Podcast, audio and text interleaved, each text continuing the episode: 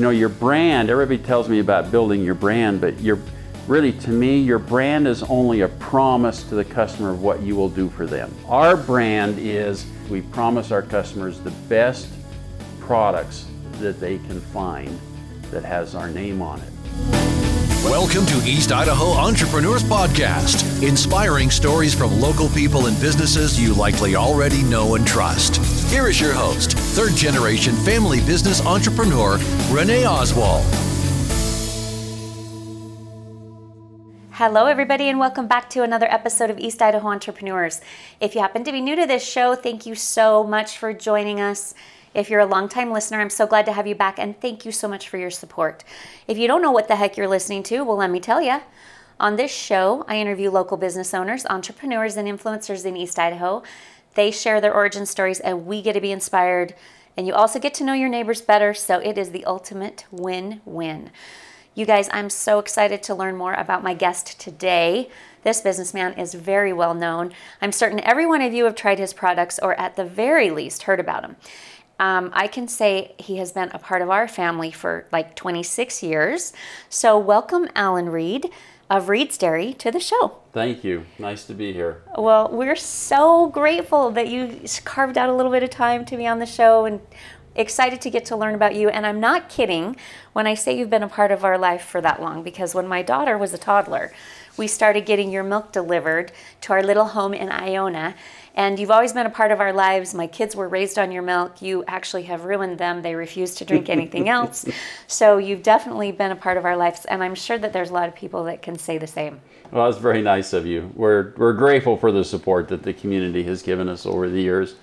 We're, we've been really blessed to be here and be part of, of this area. Yeah, well, you have you've made that difference. I understand you are the fourth generation owner of Reed's Dairy, and maybe it wasn't even Reed's Dairy technically, but um, or maybe it was. But tell us about the story of your great grandfather and your family, and how it's kind of gotten you here today. All right, thank you. Well, my great grandfather, D.B. Reed, moved here from Iowa. He had a clothing store, and his brother moved out here and and wrote him a letter and says, "This is the greatest place to farm." And so um, DB Reed moved out here and, and he and moved onto this ground that we're on right now. This He's, very space. Yeah, he yeah. settled here. And and so he he started farming. We actually his original house was up right where the airport terminal terminal is. We, oh. He owned all this ground from here clear into the airport. And so he he began farming and and um, my grandfather then started farming with him and and and then it just moved on to my dad and and course, so at that time it wasn't a dairy necessarily. It was all no farm. no it was only farm ground. We didn't we didn't start milking cows until quite a bit later. Okay.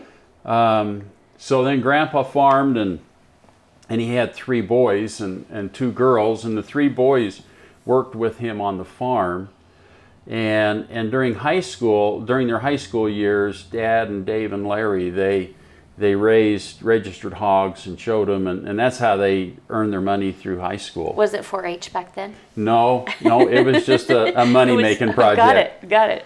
And and so when Dad and Dave they went into the Navy uh, about the same time, and Larry wrote him and says, "Hey, I'd like to sell the, the pigs and buy milk cows because he's always he for some reason had this thing about milk cows." Okay. So he did, and so when Dad and Dave came home from the, the Navy, then they had the farming operation as well as now a dairy operation. Larry was milking a few cows. And so, how many cows at that point were there? I, I think he started with fifteen. And it was like hardcore like you milked them with your hands back then, right? Well, no, we were a little ahead of that. Oh, okay, good. I mean, I'm I'm picturing this being milk bucket and the whole thing. No, no, we had we had you know up to date milkers for that time. Uh, when and when was this about the fifties? That would have been uh, yeah early fifties. Okay. And so and we sold it to the public then. People would come in and and pick their milk out of the refrigerator and, and put their money, actually a real shoebox on the refrigerator. And so we've been selling to the public since we really started milking cows. And then in 62, 62, we decided to put our own processing equipment in because we actually were hauling milk in the, the old Challenge dairy there down by the river, and they were packaging in half gallon uh, cardboard containers. We were delivering it to homes and as well as had our own little store here. And then in 62, we decided to, to put our own processing equipment in and started packaging ourselves. And that was kind of the thing then, this home milk delivery, right? The milkman that everybody Mm-hmm. talks about coming to your home and delivering the milk. Right, right. There was, I mean, back, I finished, I got out of college in 78, and there was probably more than a half a dozen home delivery companies just here in Idaho Falls. Wow. Um, a lot of them were packaging their own milk. They weren't all producing it, they were buying milk, but they'd, they'd package their milk and, and deliver it to the door. I mean, that was just the thing. That's how everybody got their milk. But we went away from that. I mean, for Mm-hmm. some time, that wasn't a thing. I mean, I remember when I learned that you guys were delivering in Iona that it was like Christmas, you know, that I could have my milk for my little babies, you know, right there. Um, but it doesn't seem like that. And maybe it's just because I was out of it, but it was kind of a novel thing to have your milk delivered.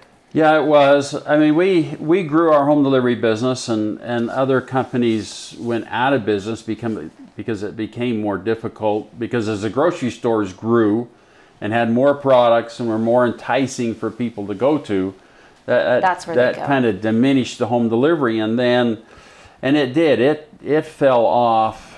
Um, a lot of home deliveries in the country went out of business, and but but then I don't know. It's been 20 years ago. It started to come back, and and we've always been in it. And so our business, we've seen that business go up and down, and Yeah. And been a little bit of a challenge at sometimes. But it has it started to grow, and there's some major home delivery companies across the United States right now that that do milk.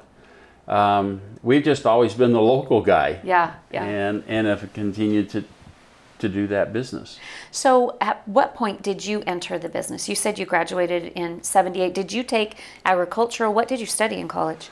Well, I was I was raised on the farming side, and and so I didn't really do much with the dairy other than feed the cows. It was over at one of our farms where we were living, and so I when I graduated, or Ricks college then was a two-year school, and so when I finished there, um, I had taken accounting classes, and so Dad came to me and he says, "I'd really like to have you go down to the dairy in the wintertime. We need someone to run our corporate books, help Larry with the business side of, of everything." And so that's Because it was growing, it continued yeah, to yeah, grow. we were growing, and, and Larry needed some help, and so I I went down there, and and uh, then when spring came and I wanted to go back and farm, Dad says, you know, we really need to have you here, and I wasn't that happy with that request, but I I Because you were stayed with it acting mostly as an accountant.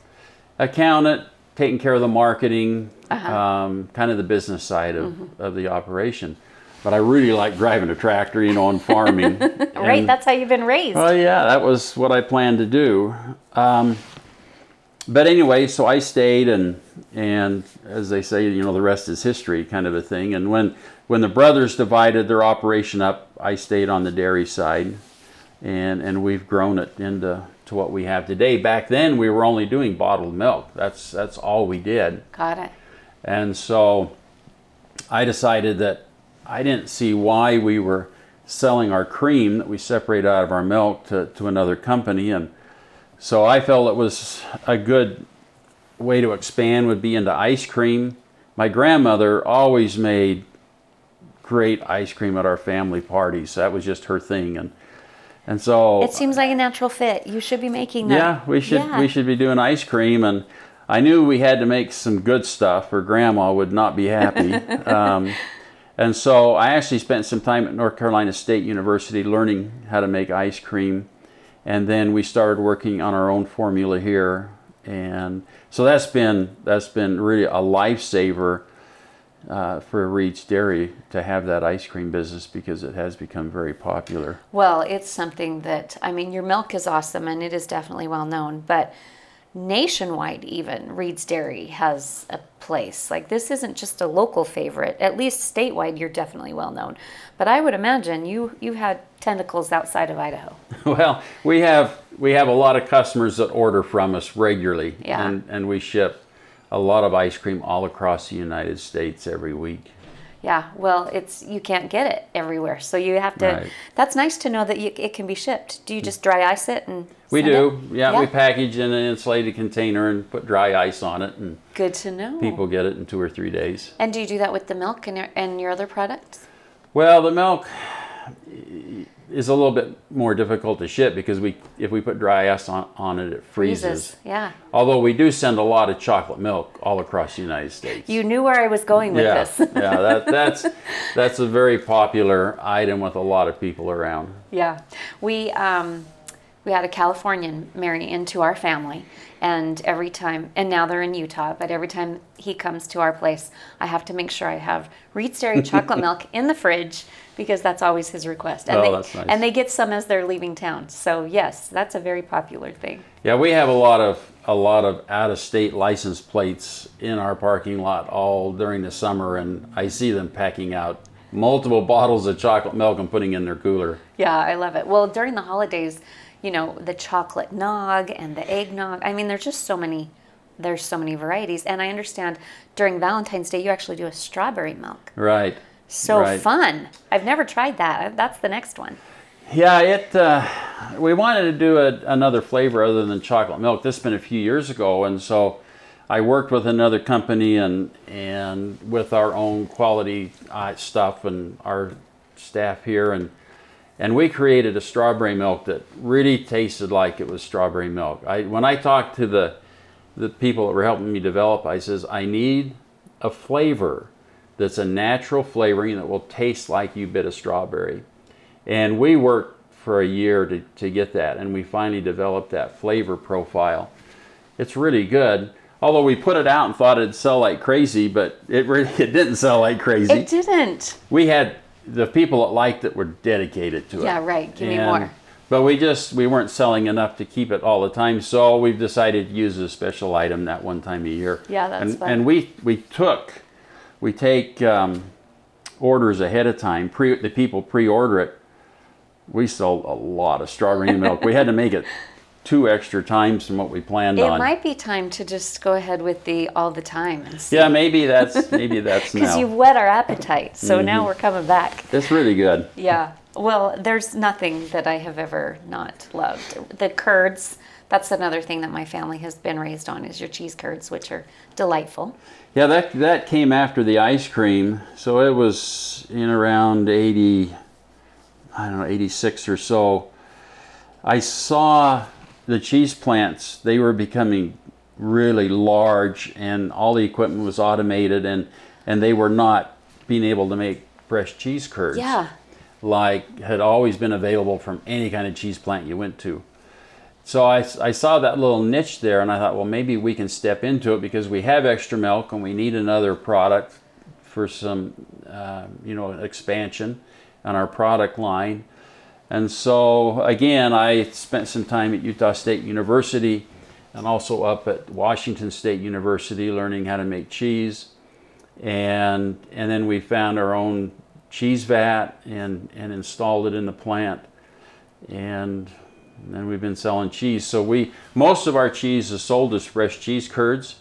I mean, essentially, you, you take the, the cheese curds and then you put it into a into a form and press it so it. It turns into a block. Got it. Got it. Um, but the, the fresh cheese curds, you bag that before that process, and that's sold as a snack item. And and you have squeaky cheese. that's right.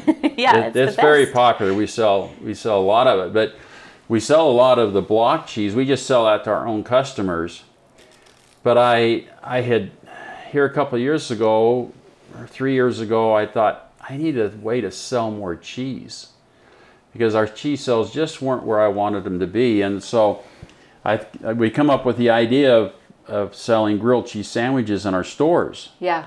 Yeah. and and we sell a lot of cheese now as grilled cheese sandwiches. So let's talk about that. At what point did you incorporate stores where you actually, I mean, you said that I could have come in and gotten milk and that type of stuff, but to have a counter where I would purchase scooped ice cream Mm-hmm. or the um, grilled cheese sandwiches, at what point did that happen?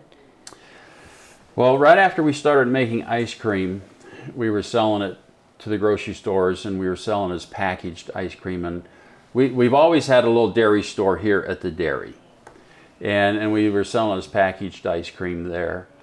And then I just thought, you know, we really should be serving this as cones, Yeah. scooping the ice Yeah. cream. And so I actually cut the old long counter that we would use to sell milk across to the customer with, cut it and put a dipping cabinet in there, and and that started That kind of started it. our, our first uh, ice cream store per se. Yeah. And we started selling ice cream cones there, and we've we just grown from there. We it's been about six and a half years ago we we stepped out and and started the store over in Ammon, and and now we have we've also moved to Boise over the last two years, and we have two ice cream and dairy stores there.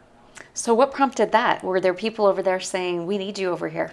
Oh, we had people into our dairy store all the time saying, You've got to come to Boise. We just have to have you in Boise. You know, I really couldn't handle it myself. Um, my one son, Sam, he graduated from BYU, Idaho with his business degree, and, and he's always had an interest in, in the dairy. And of course, all my kids worked there as early as they could. Yes, of course. And you know, they indicated it was slave labor, but it, It kept was. them busy. um, but so with Sam here to help me, uh, someone else to help manage, then we're able to open that store in Ammon. And then because we had such a so many requests for our our product in Boise, we had a chance to go over there with with our milk to do home, milk home delivery there in Boise. And so we stepped out and did that, and, and we got a lot of phone calls saying, you know, well, we're really thankful that you're over here with your milk, but what about your ice cream? Yeah. You know, where's the real We're thing? waiting for the thing. yeah. And so we decided it was it was time to take that that extra step and and open one store. It, it's done really well, and then about a year and a half ago we opened another store. And that's in Meridian. Yeah, the first one was in Meridian. The Oh. second one is in, in Southwest Boise. Yeah, so that's great. How fun. Mm-hmm. Oh, so I will ask you later, but I'm in, I'm curious to know what the future is. Does that mean that you're going to be everywhere? I I'd like to look into that crystal ball. Well, that's kind of people ask us the same thing, and you know what? One day at a time. Mm-hmm. Yep. Um, okay, so tell me a little bit about this. You definitely, obviously, this is family business, and you've had um, that influence. But did you have a mentor or somebody that kind of guided you along, or did you just learn this as you were going? Was it your dad?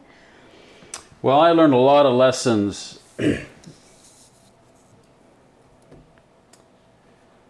Family's been really important to us.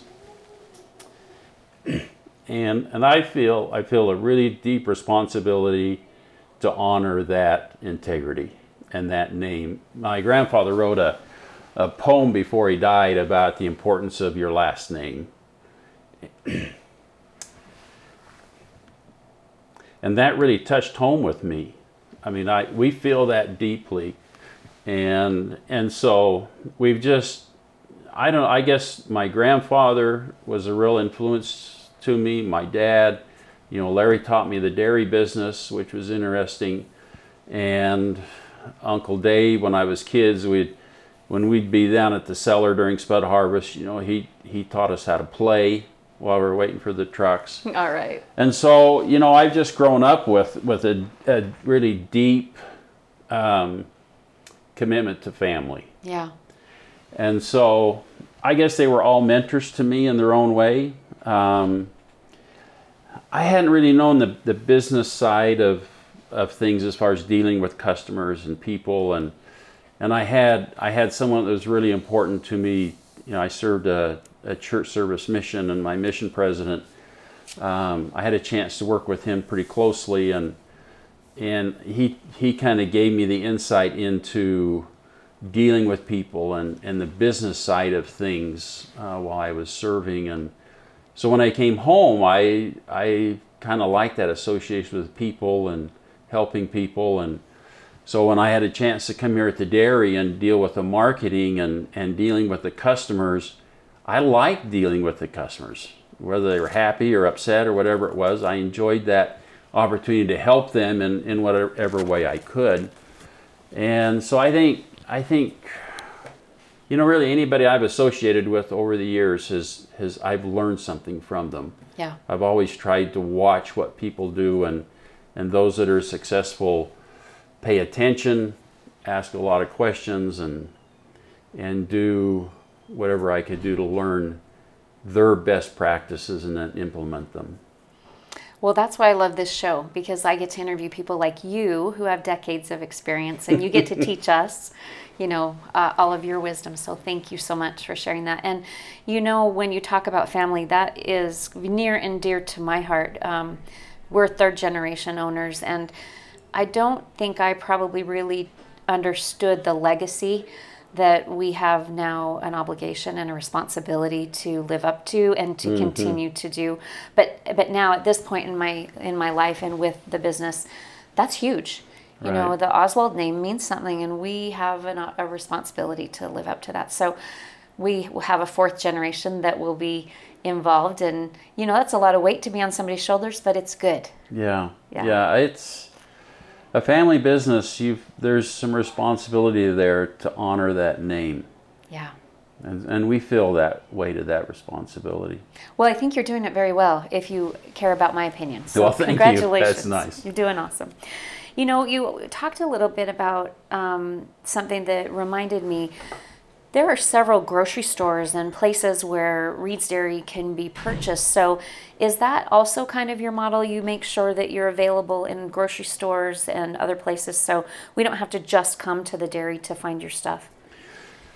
Yeah, we've we've looked at that. There's there's pros and cons to going outside of your own network, you, you know, your own hands-on thing to sell your product.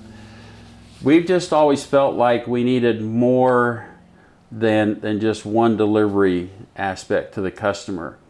And there's a lot of products sold in the grocery stores. We have a lot of other dipping stores that sell our ice cream. Um, I think that I think it's important that you develop a good relationship with those people that you sell to. Help them do the right thing in the right way so your product has the best look and and opportunity for the customers to enjoy it.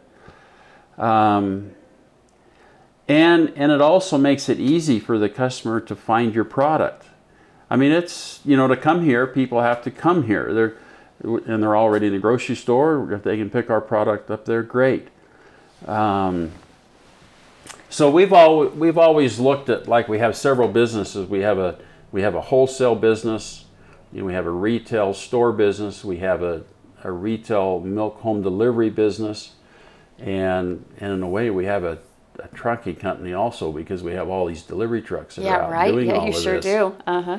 And so we want we want to pay attention to each of those different opportunities that we have and and make sure that that we do them all right and and efficiently and a way to to move our product. Well, it was a lifesaver to me because it almost was the deal breaker. We live in Rigby. And in the place where we live in Rigby, you don't happen to do home delivery. And mm. so we almost didn't buy our house because I wasn't going to be able to get it. But I found it at the grocery store, so it was a save, you know, like this. I'm not kidding when I tell you you've been a part of our lives. It's we make decisions around where we can get your product. Thank you. So I know why it's so popular with us, but why do you think it your milk, your products, your curds, your ice cream, why is it so popular? I think you you are a very well known brand and known especially for quality and tastiness. But is it ad- good advertising? Is it word of mouth? Why? Well, you can spend millions of dollars advertising a bad product and not sell anything, um, or you can have a really good product that that people enjoy, solves a problem for them, or whatever it may be, and and a little bit of advertising will help move that along because your best advertising is you know people's word of mouth Yes. and your reputation. You know, your brand, everybody tells me about building your brand, but your really to me, your brand is only a promise to the customer of what you will do for them. Um, your your logo is just your logo. That's how they recognize it. But our brand is is that we promise. This is this is our brand is we promise our customers the best products that they can find that has our name on it and and so you know we have we have really good milk that's right out of the cow we we process you know we do everything kind of old fashioned we're, we're a little bit of an antique here because all of our milk is is processed the, the way we did it essentially 30 years ago we we don't want to become a kind of a corporate dairy processing facility we want Right. to have hands on we want to know how it's taken care of that, that everything is done right. It's just like our ice cream. We decide to make ice cream. We use cream, milk, and sugar. Um, our vanilla is is real vanilla. Yeah, it costs a lot more to do, but that's our promise to the customers. It's going to be the real thing. When we make cheese, we make it by hand. We don't. Now most cheese is made by a computer. If you go in a major cheese plant, we still make our cheese by hand because it gives you the old-fashioned type texture and quality and flavor that you don't get otherwise. Yeah. Yeah, it, it, it does take us more labor. It, it's a, more costly to make. But I, I would rather make the best than just make something. Just put something out there. Mm-hmm. Yeah. Yeah. I love it. Oh, I love it so much. You know, um, I think about um, national news showed us during the COVID 19 pandemic that monk, milk was being dumped, that, Mm-hmm. that dairy farmers were having to just get rid of milk. Did, you know, how did, has the COVID 19 pandemic affected you? Did you, and did you happen to see an increase in home delivery during that time? We did, and, and there was a problem with, with milk being dumped because there was no market for us. You had no restaurant market and all those kind of things. In Idaho, Idaho was dumping around 100,000 gallons of milk a day. Yeah. Oh, just and awful. it, it's terrible. Luckily, we we didn't ha- did not have to do that because we had a market for our milk. In fact, our milk sales did go up because our our home delivery service become popular, both here and over in Boise. We deliver a lot of other items, all all sorts of grocery items, anything that you can imagine. We deliver, and so because of that situation, people were calling to get home delivery service, and and we were just kind of at the right place at the right time. You and could and already say set up to do it. already Yeah. had the logistics to do it, and so it was it was a really it was a great blessing because our store sales were way down because nobody was coming out. You know, we we had to remove all our tables and chairs, and essentially it, it really was an alley on our stores. But the home delivery service was was very popular, and so we did increase our home delivery customers at that time, and it's been a great thing. Ours, all of our people here really stepped up because we were, I mean, we were gathering new customers quickly when they called in, and we've got some great people, and so everybody just kind of got together and and made the best out of it to Said take I don't usually deliver potatoes, but I'm doing it today, huh? yeah, well, like- yeah, it's just, I mean, we, we do produce boxes over in Boise, and, and we went from doing 20 of those produce boxes, which is a variety of produce and fruit, 20 a day to over 200 a day. Wow. And, and we went from four trucks to six trucks over there. I mean, we're talking in a, in a month. Yeah. Wow. And we had the same growth here. We we had lots of new customers, and uh, you know, it, some people told me, says, "Well, just put a limit. You know, you can only." I said, "Well, if you get somebody calling and they need that service, uh, we're going to do our best to try to take care of them." And and so all of, all of the staff here, everybody that that works here, really stepped up and put in a lot of hours, but but we were able to take care of everybody. have you maintained that level of home delivery? Did people stick with it, or have they kind of said, "No, I can take care of myself now"? Well, a lot of people have stayed with us. They they I was afraid we'd lose about half of those new people that started once they could get back to the grocery store. Right. But about two thirds of them have stayed with us. They say, you know, we we can't find anything that tastes this good, and so they're they're staying with us, and we're Got still them for life now. yeah, I hope so. We're still selling them a lot of groceries and and those type of items. And I was at a grocery store yesterday, and they had a sign out that they'd only let so many people in the store, and they had a line of people there waiting. And I thought, well, if you took milk from us, you wouldn't have to be standing in this line. I have a solution for you. so here's Alan going from person to person. in right? Yeah, line. yeah. Where's my flyers when I need them? Well, it seems like an opportunity, right? So you clearly, in, to me, in, in my eyes, you um, are the example of running a very successful business. And granted, it's come with blood, sweat, and tears. But what what do you feel the key to your success is? Why has it become this great, well-known thing outside of the product itself? But as a business, what do you think is the key to success? I think it's the integrity that you show to your customers. Um, our goal is if a customer has a, a challenge or a problem with any of our products, I mean, they one phone call or one walk in our store and, and it's solved. Yeah. We tell our, I mean, we we hire a lot of high school kids that, that pretty much manage and run our, our stores, and I tell them if someone comes in, you have you have the responsibility and authority to solve that problem in any way you have to, other than just giving away the farm. Yeah, right, literally. Yeah, and and I says they have to walk out of the store happy. Or if a home delivery customer calls, or somebody that bought our milk in a grocery store and they call here, you know, I I run a lot of milk around to people because they have a question or they've had an issue, or they've left it in their door box for a day and it's not our fault, but it's their problem and we're going to solve their problem.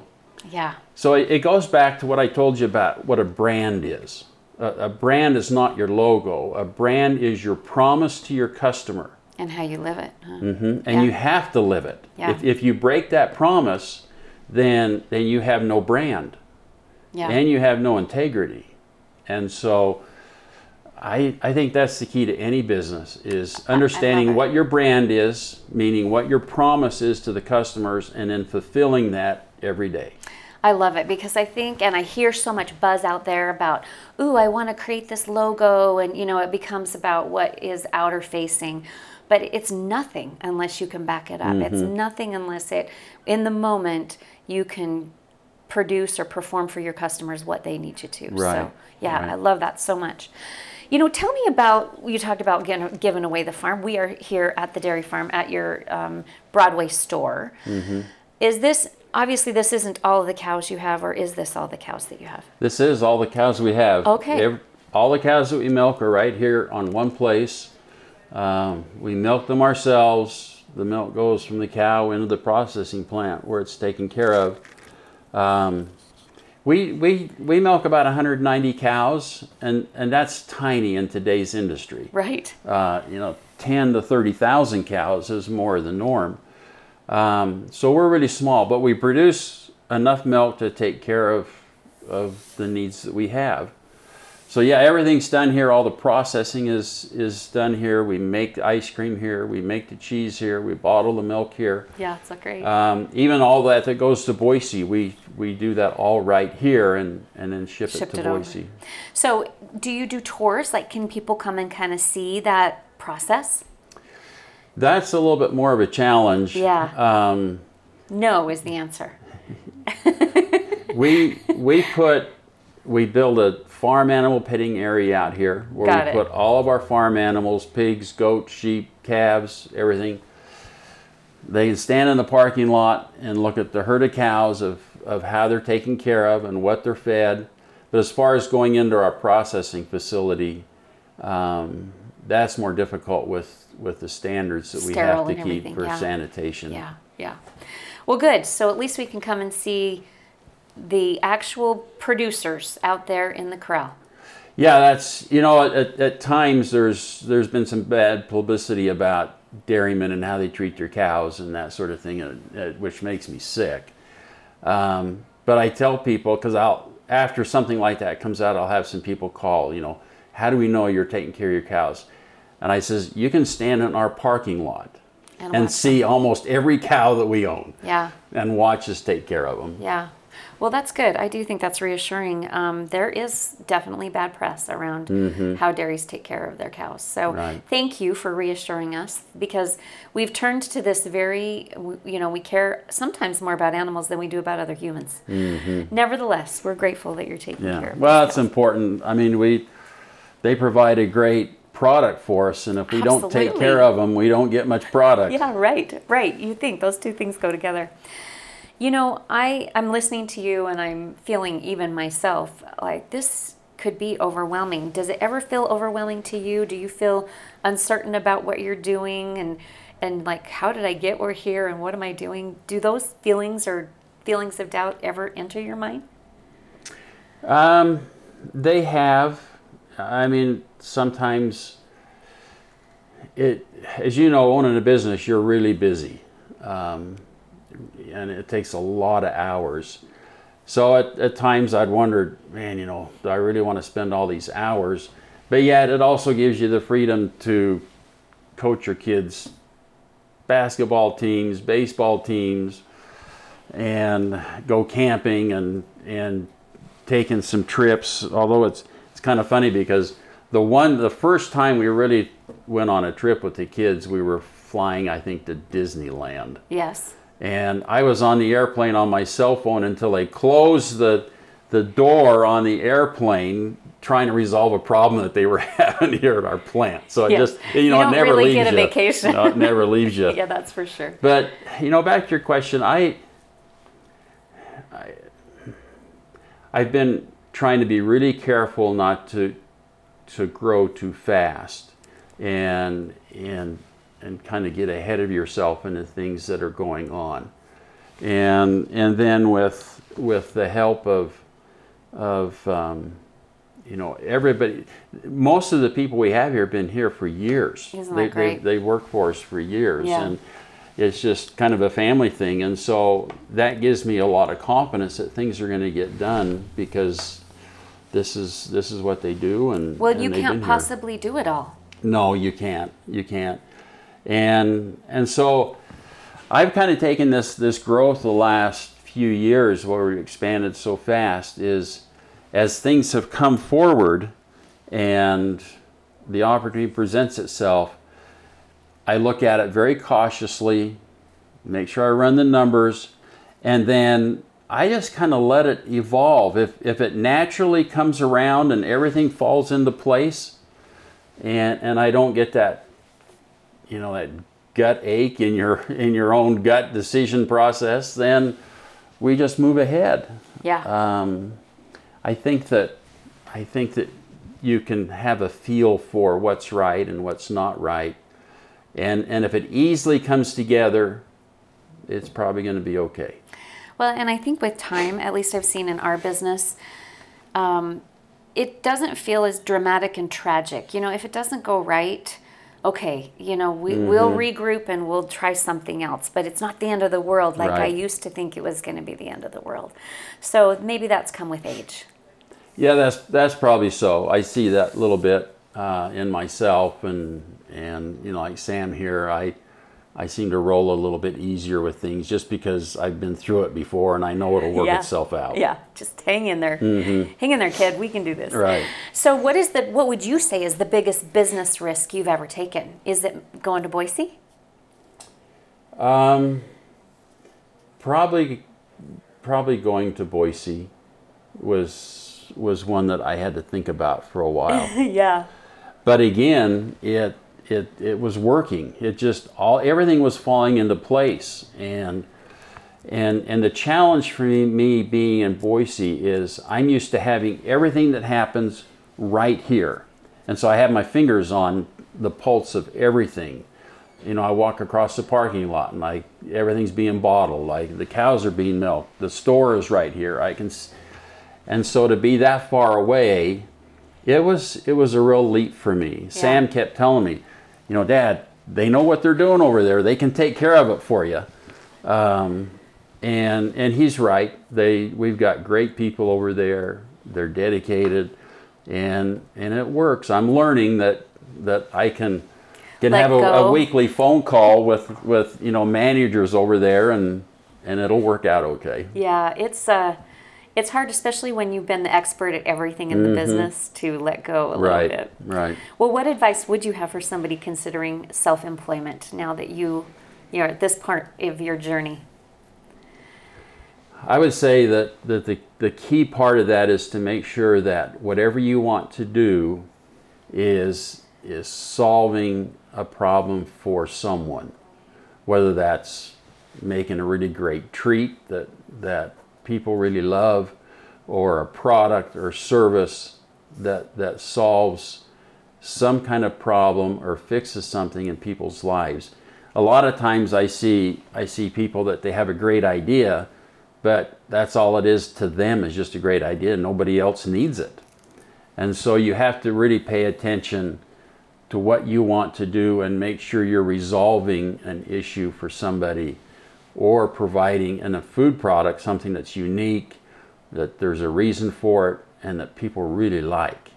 If, if they don't really like it in, a, in the food industry, then you're probably not going to go there. It's, it's like any restaurant. If you go there and the food's okay, well, you probably There's don't tell your neighbors and, mm-hmm. and go back there next week. Mm-hmm. If, if it was really good, then you're going to go back. And that's what we strive to do in our stores.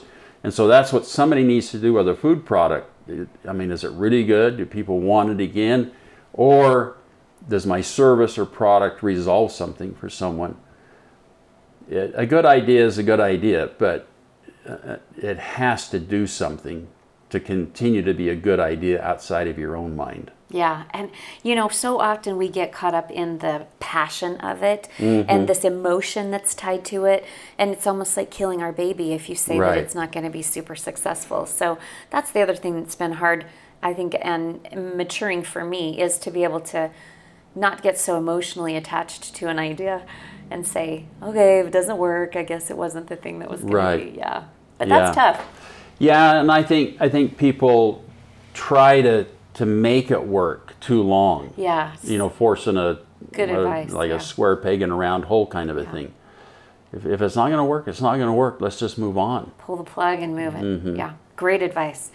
Well, Alan, what I'm hearing you say is that there may be a fifth generation, that Sam is here in the business. Is Mm-hmm. that right? Do you have any other kids that are doing this as their full time gig? No, we have we have a total of four children. Sam is is the one that that is in the dairy business with me. The others are off on their own ses- successful careers. Yeah. And, and so yeah, Sam Sam will be here in the dairy business. All right. So someday, time. instead of talking about Alan Reed, we're going to be talking about Sam Reed. Probably so. Okay. Not today. Not today.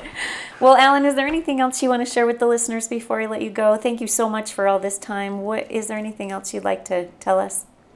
Well, it's really kind of you to, and, and it's a really honor and humbling for you to, to want to talk to me. Um, you know, I kind of feel like I'm just just a dairy guy here that's trying to produce something. Um, I, you know, my what I'm really grateful for is, like I said early when we started, is the community support. Um, we really tried to be a part of the community.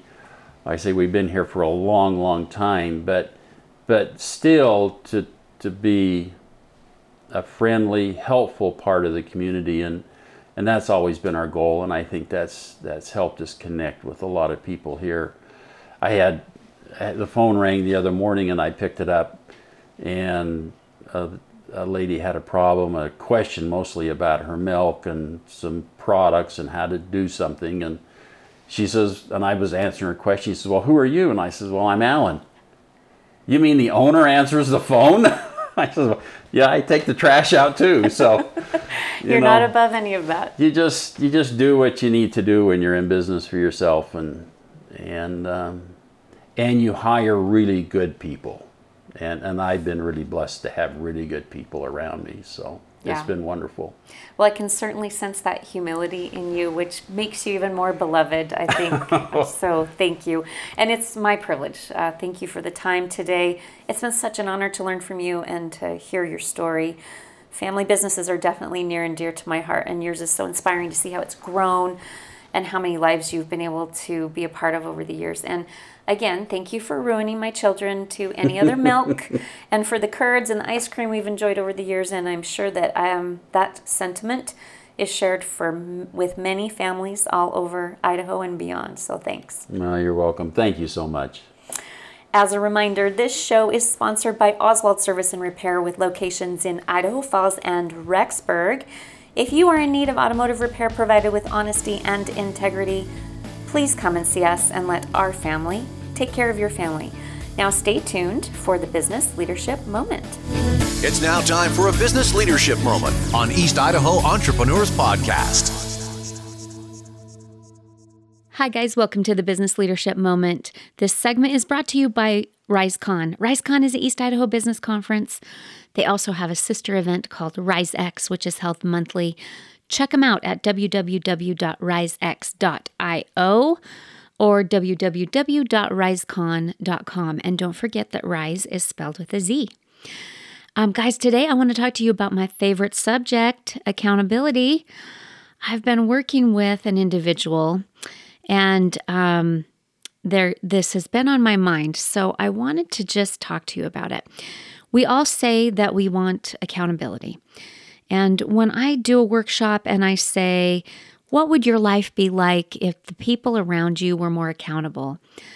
I see the wheels turning um, in talking to the participants. They have all sorts of ideas about how their life would be better if the people around them were more accountable.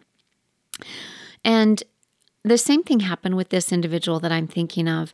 He was the owner of his business, uh, the CEO, president, whatever title you want to give him.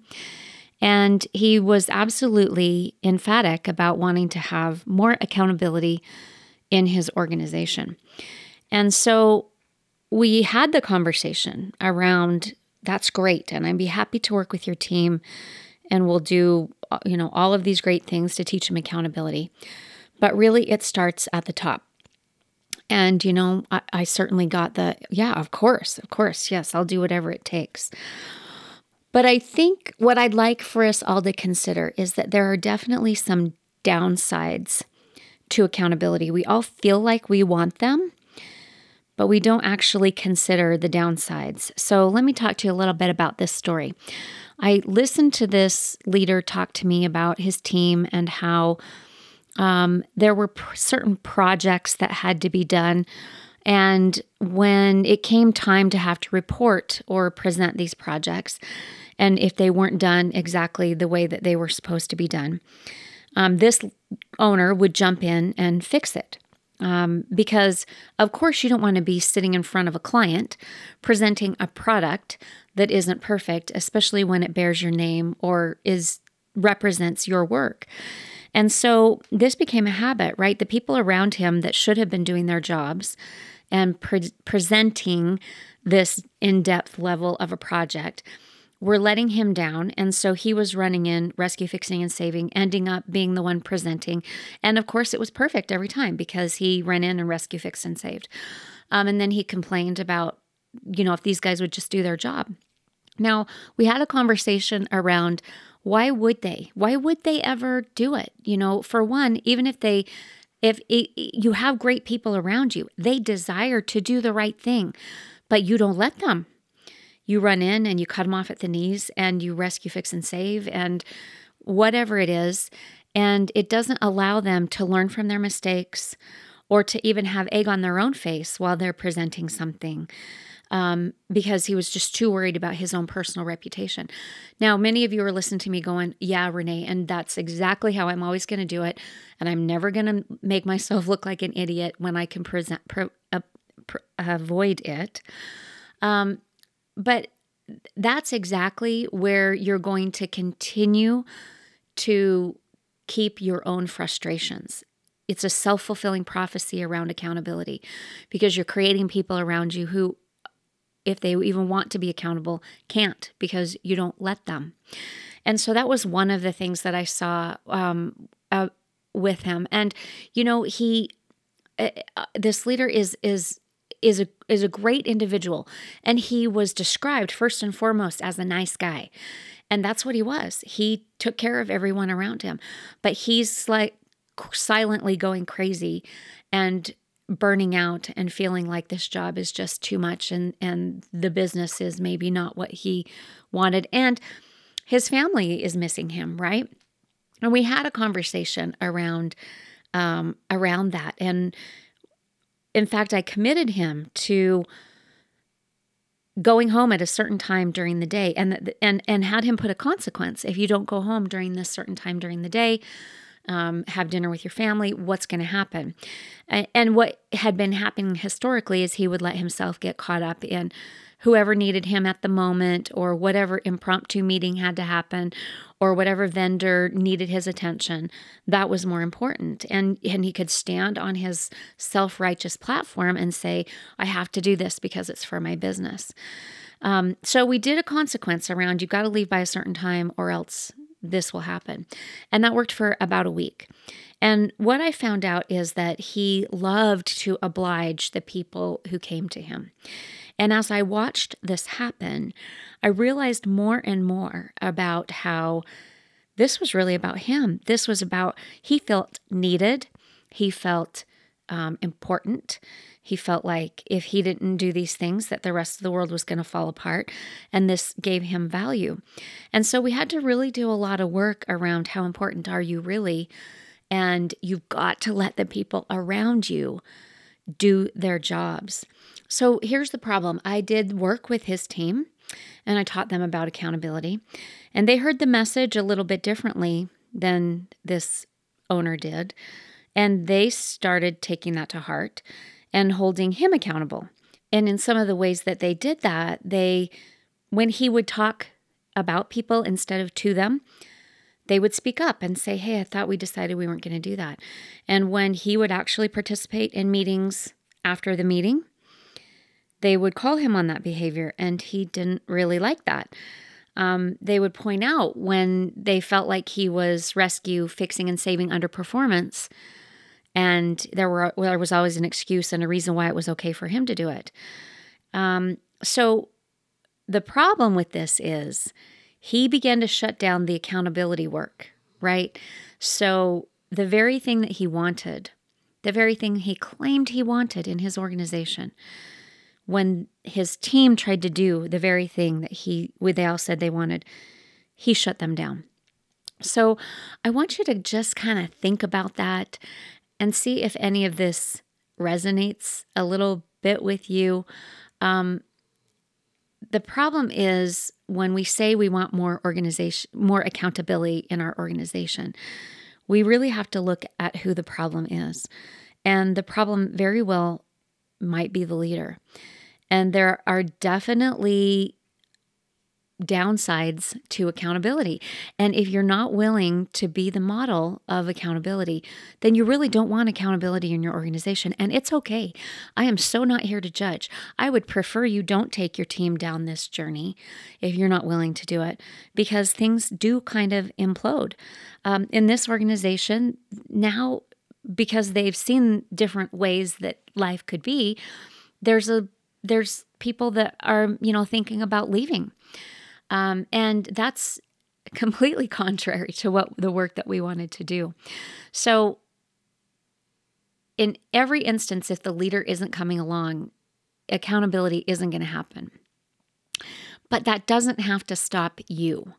So, making certain that you keep your own personal accountability house in order is all you have control of, really.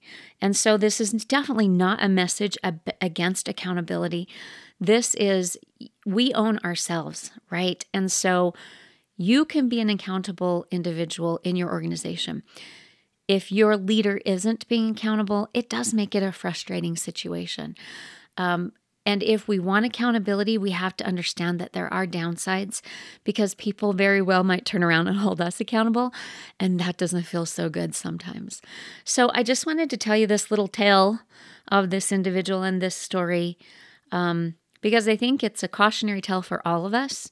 I know it has been for me as I've been taking the as I've taken the accountability journey over the years. I've had to look at myself in the mirror more than I thought I would in the beginning because I thought it was all the people around me. and it was really me. So, um, thanks for listening to the accountability moment today. And if you guys have any interest in learning more about accountability, this is something that I coach.